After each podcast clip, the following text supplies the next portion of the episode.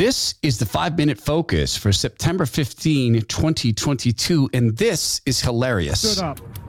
Okay, you're listening there to President Biden at the White House. He's celebrating the passage of the Inflation Reduction Act. He says that he's been fighting Big Pharma for decades.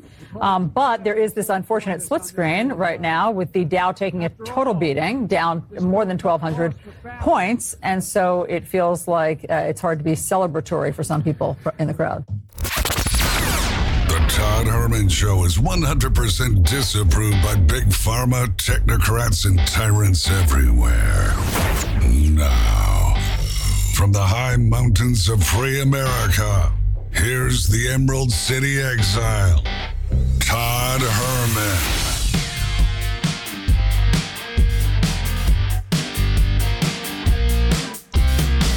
Today is the day the Lord has made, and these are the times through which God has decided we shall live.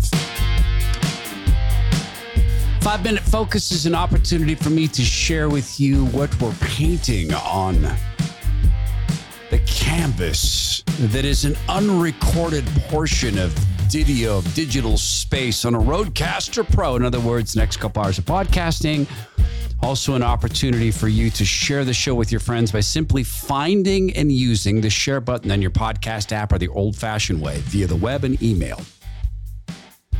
Hour one Joe Biden done did it.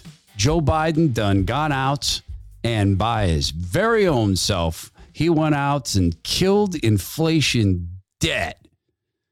Just ask the figurehead or the people who work for the figurehead. Okay. On the inflation report that came out today, uh, the president is promising the Inflation Reduction Act will do just that and bring down costs. But this bill does not address food or housing, prices of which we are seeing going up. So what is your message to Americans who are seeing these rising costs? And are you confident that you're doing enough to, to finally bring these down? So, look, the president has said for uh, some time now, when it comes to his uh, uh his number one economic priority, page, page, is to deal with inflation, is binder, to make binder, sure binder. that we are lowering costs for Americans, for the American people, for American families, Americans who have to come around the table, uh, you know, once a month in, in particular to figure out. What a crisp answer she provides as she's paging through her binder trying to get to the soundbite. Zach Abraham joins us in hour one to talk about this. She went on to read from her binder that prices in America have been pretty much flat.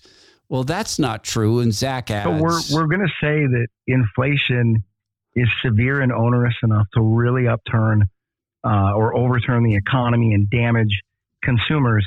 And we're going to celebrate it not going up but not going down. And the special, it, rather than special interests. Hey, ma'am, who are going to get those contracts? Who, who are going to get those those cushy, you know, bloated government contracts coming out of this bill? Which is amen and indeed. And by the way, as we talk through this, we got onto a fascinating discussion where Zach really started to rip on what the insiders, how the insiders view this all and how little they care about retail investors.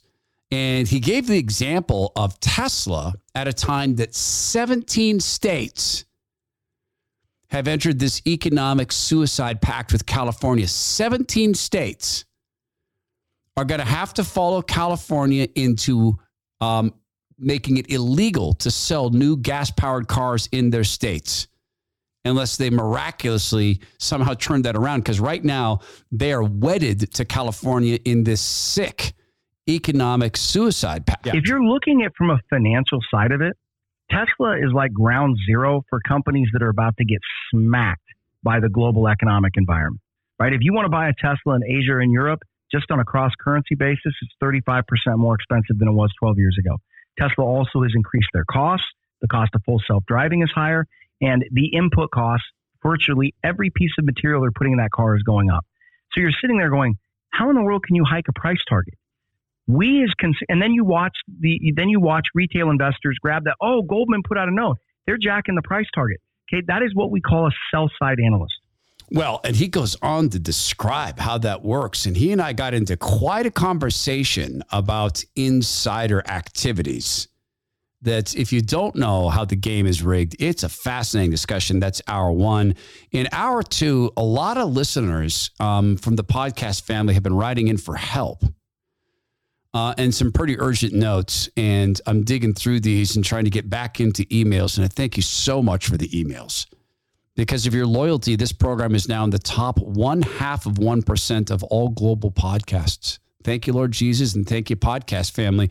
Mark needs help because his wife, by Monday, by Monday, wants their son injected with the mRNA. She's been frightened by a family member. I found a great resource for this.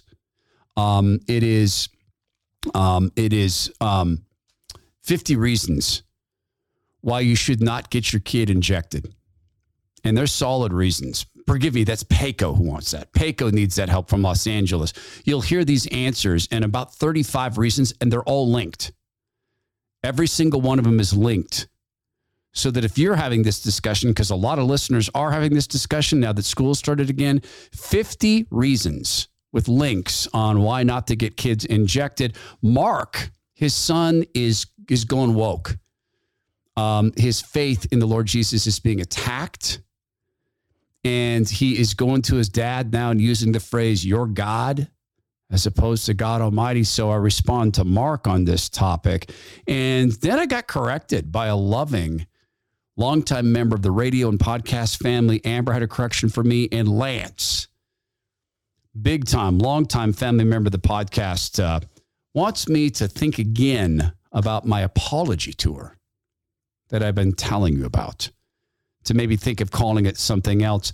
That's the five minute focus. It is an opportunity for you to share with friends a podcast that tries very hard to put God at the center and politics at the edges. And when the host lets the Lord do his work, it works best that way. It's also an opportunity for you to share it with friends. And we always do make the request, and I mean it very sincerely.